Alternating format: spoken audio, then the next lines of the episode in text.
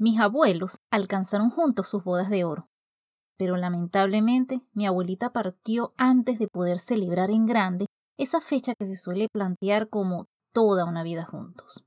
Sin embargo, el título del matrimonio más largo, según el libro récord de Guinness, lo ostentan los estadounidenses Selmayra y Herbert Fisher, cuya unión se mantuvo durante 86 años y 290 días hasta la muerte de Herbert en el año 2011.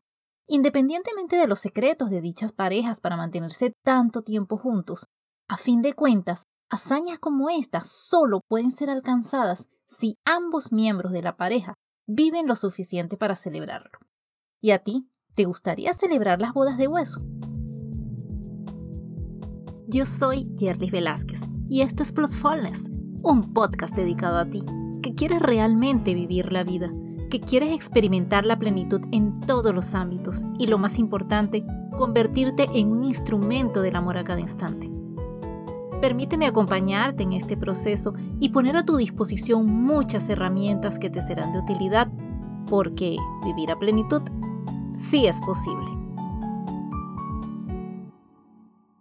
Las bodas de hueso conmemoran una unión de 100 años. Hasta los momentos no ha sido alcanzada una unión tan longeva, pero de forma individual sí existen personas que incluso han superado un siglo de existencia. Así que yo hoy quiero hablarte de las zonas azules, que son las áreas del mundo donde las personas alcanzan vidas considerablemente más largas. En estas zonas geográficas es posible encontrar octogenarios, nonagenarios y muchos, pero muchos centenarios e incluso algunos supercentenarios, o sea, personas que han llegado a los 110 años.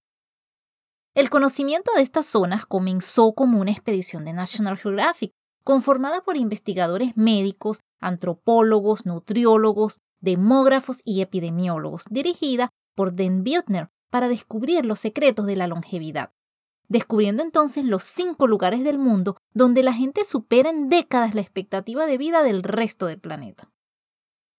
Estos investigadores encontraron además que los índices de enfermedades coronarias, de cáncer y de demencia senil eran considerablemente inferiores con respecto a otros lugares. Denominaron de manera cariñosa a estas cinco zonas las zonas azules.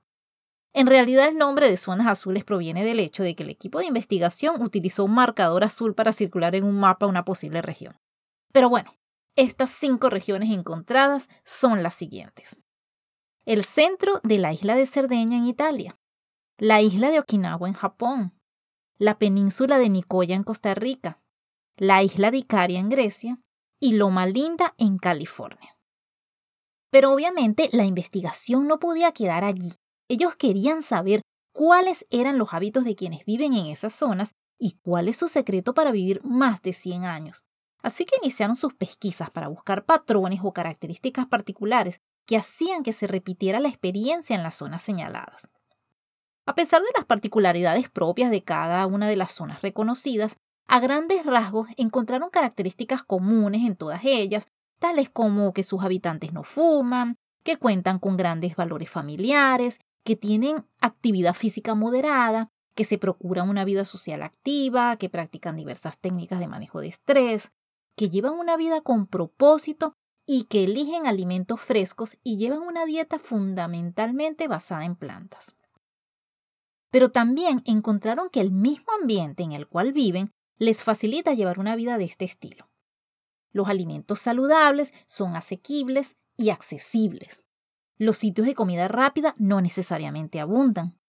Sus grupos religiosos y amistades fomentan y apoyan los hábitos saludables en cuanto a selección de alimentos, actividad física y relaciones sociales. De manera que ellos no están constantemente comparando etiquetas, contando calorías, yendo a gimnasios, buscando amigos fuera de su red por alguna conveniencia. No, no, no, nada de eso. Entonces, estos estilos de vida no solo previenen enfermedades crónicas, sino que también son capaces de revertir la progresión de dichas enfermedades. Es más, la dieta y los hábitos saludables fuera de la cocina pueden empezar a revertir el envejecimiento celular porque alargan los telómeros.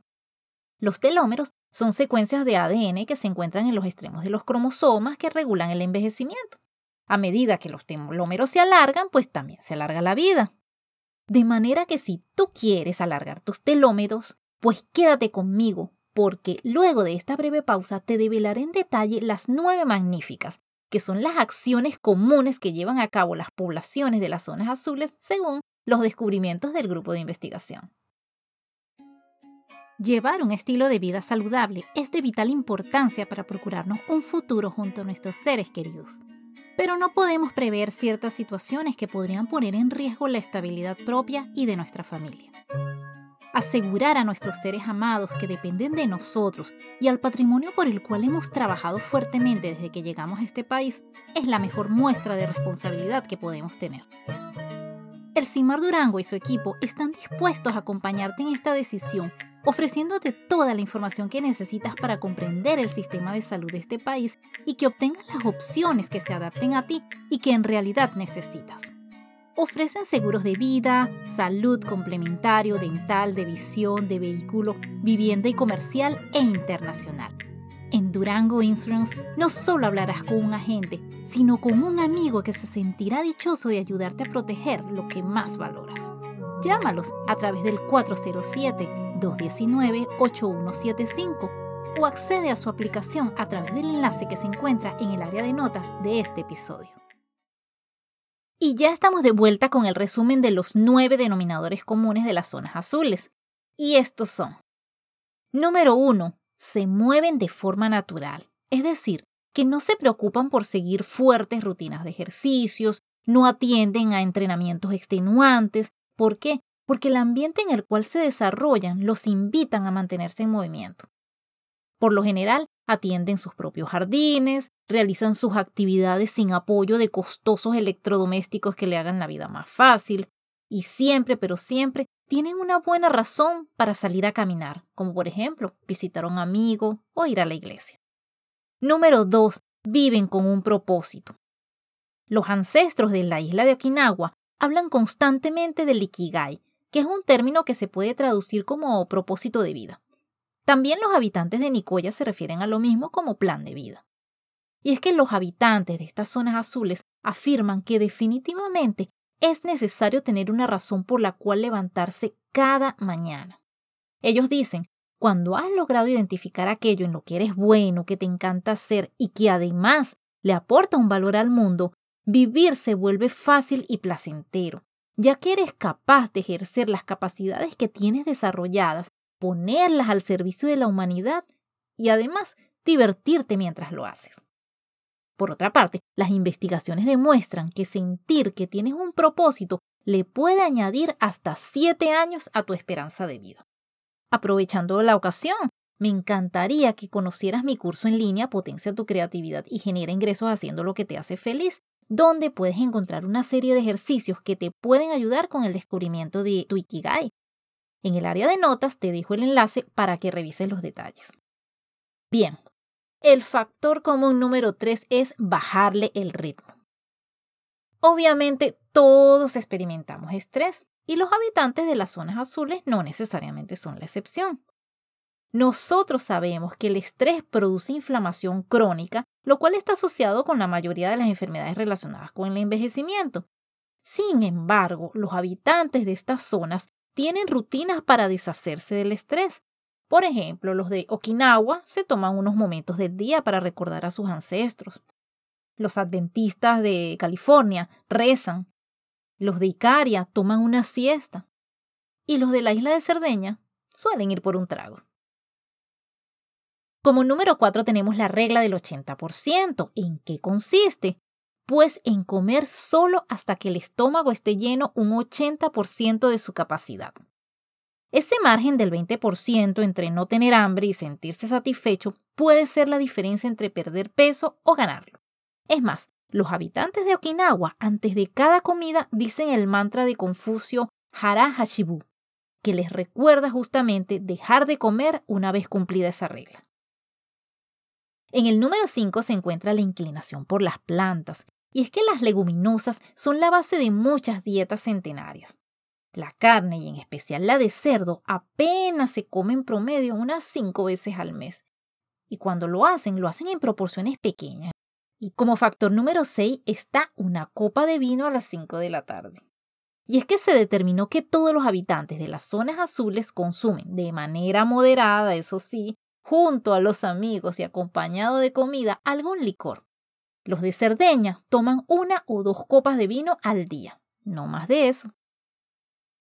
El número 7 se trata de la tribu adecuada. La gente más longeva del mundo se maneja en círculos sociales que fomentan los comportamientos saludables. Un dato curioso es que los habitantes de Okinawa crean los denominados moeis, que son grupos de cinco amigos que se comprometen entre ellos mismos de por vida. Es decir, que están pendientes uno de los otros de sus necesidades y problemas. Número 8. La vida comunitaria. Resulta que la mayoría de los habitantes de las zonas azules pertenecen a una comunidad de creyentes. Y es que se considera que participar de algún servicio religioso semanalmente le puede añadir entre 4 y 14 años a la esperanza de vida. Para finalizar, el factor común número 9 es la relevancia que tienen los seres queridos. Los centenarios que habitan en las zonas azules siempre, pero siempre anteponen a sus familias. Mantienen cerca a sus padres y abuelos. Se comprometen con una pareja de por vida, que por cierto, eso puede agregar hasta tres años más de vida e invierten mucho, mucho, pero mucho amor y tiempo en sus hijos. Analizando todo esto, muchas personas podrían considerar que definitivamente no están haciendo las cosas muy bien. Pero antes de comenzar a culpar a sus necesidades financieras actuales, a los avances tecnológicos, a la calidad de alimentos que consumen, porque son los que pueden comprar, al ritmo de vida frenético que llevan, a las personas con las que se relacionan, pues convendría iniciar cambios a nivel personal y fomentarlos además dentro de sus familias, dentro de su grupo de amigos, dentro de sus comunidades. Podemos ver que una larga, saludable y feliz vida comienza con la creación de un entorno que te impulse a llevar una vida mejor, una vida plena, porque vivir a plenitud sí es posible. Si esta es la primera vez que me escuchas, muchas gracias por estar aquí. Plusfulness es un podcast que se produce una vez a la semana. Por favor, regresa y siéntete libre de buscar a Plusfulness en tu plataforma de podcast favorita y suscríbete. También puedes seguirme en Instagram como arroba plusfulness o visita mi página web www.plusfulness.com. De todas maneras, todos esos enlaces están en las notas del episodio.